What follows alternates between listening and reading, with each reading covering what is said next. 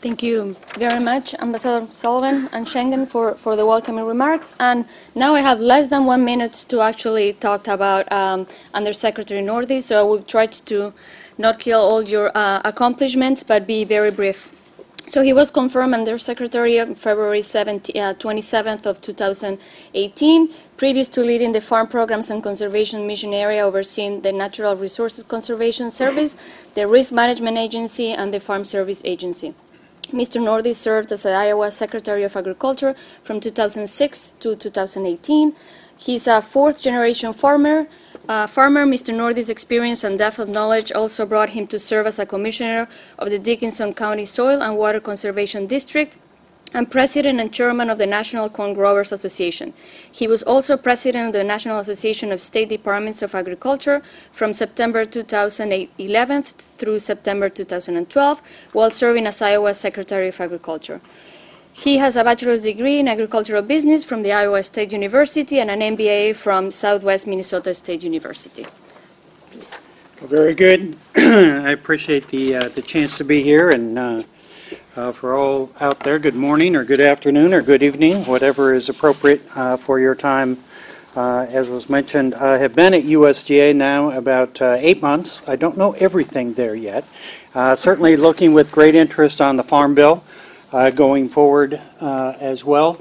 And as was mentioned, my area responsibilities are called, a new area actually put together called Farm Production and Conservation. So it's uh, the Farm Service Agency, which is our farm programs, uh, including our farm loans uh, that are offered, our CRP program, our Natural Resources Conservation Service, which is our conservation cost share and advisory service that we, that we have at USDA, and then Risk Management Agency, which, which administers the crop insurance program. Of course, crop insurance is actually delivered in the United States through private companies and private agents, but the, the, the formula is set up um, as a, uh, as a risk management agency through uh, about 500 folks uh, that we have uh, within this mission area. So my, uh, my total area is about 22,000 folks. Um, NRCS and FSA have folks in each of our county offices, a little over 2,000 county offices across the country.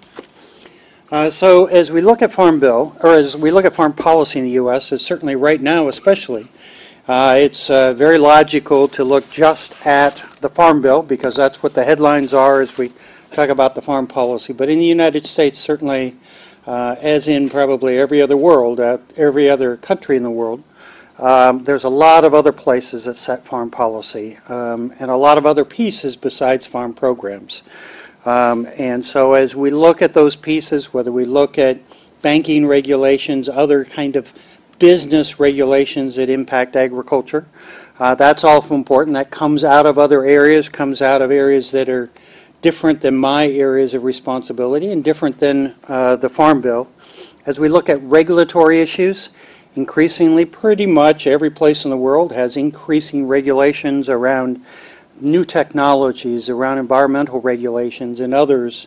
Um, Many of those regulations come outside of the Farm Bill as well.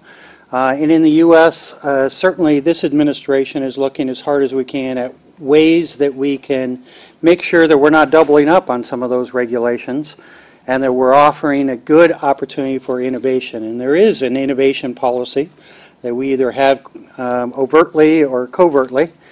And uh, certainly as we look at gene editing, uh, as we look at tran- transgenics, as we look at other new technologies, uh, it's very important to all of us here to be able to provide some opportunity for innovation to be able to happen uh, as well.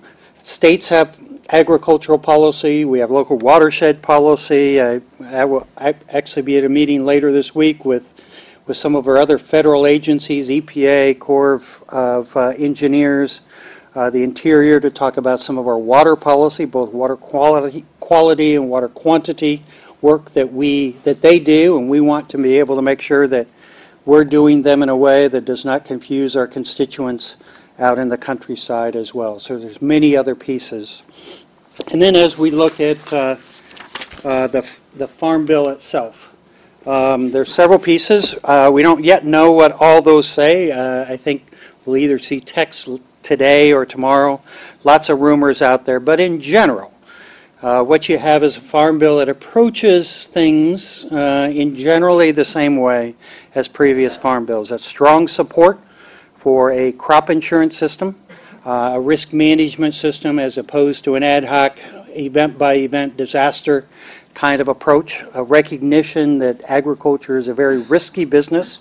Uh, We need to find ways to be able to help producers manage that risk while not creating bad decisions or, or decisions that are against the general public interest um, uh, in some of our risk management tools. We have some risk management tools as far as farm programs, and uh, we call those ARC and PLC and a few other programs like that. Generally, those are changing just a little, but very little. Uh, The overall approach here is the basic, basis of our crop um, and, uh, and even increasingly our livestock risk uh, coverage is through crop insurance. It's a subsidized program uh, with still strong support for a subsidy to be able to make it economical for companies to be able to offer it uh, and farmers to be able to purchase it. Uh, It is a significant program with high usability. Uh, Many of our crops are in excess of 90%, some are in excess of 95% participation. But farmers do not look at this as something, uh, as a, as a program that they receive, but as a risk management tool that they have to pay a significant portion of.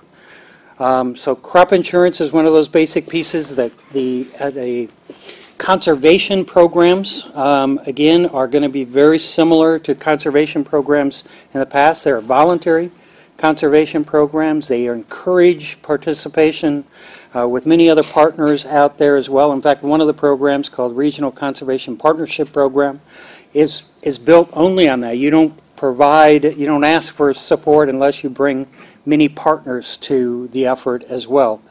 Um, We have conservation planning where we sit down and help a producer manage the farm uh, in a way that addresses some resource concerns, whether they participate in a program or not. Uh, We'll continue to have a conservation security program, um, or stewardship program, uh, going forward. Um, It continues to provide some support. It's not the largest uh, program out there, but certainly impacts a huge number of acres. Uh, And then on the farm program side, I mentioned ARC and PLC, other kinds of support programs. Uh, We have loans um, uh, that we provide producers as well, continue to do that. That's a non-subsidized but low interest rate for producers that are especially challenged in being able to find borrowing out there.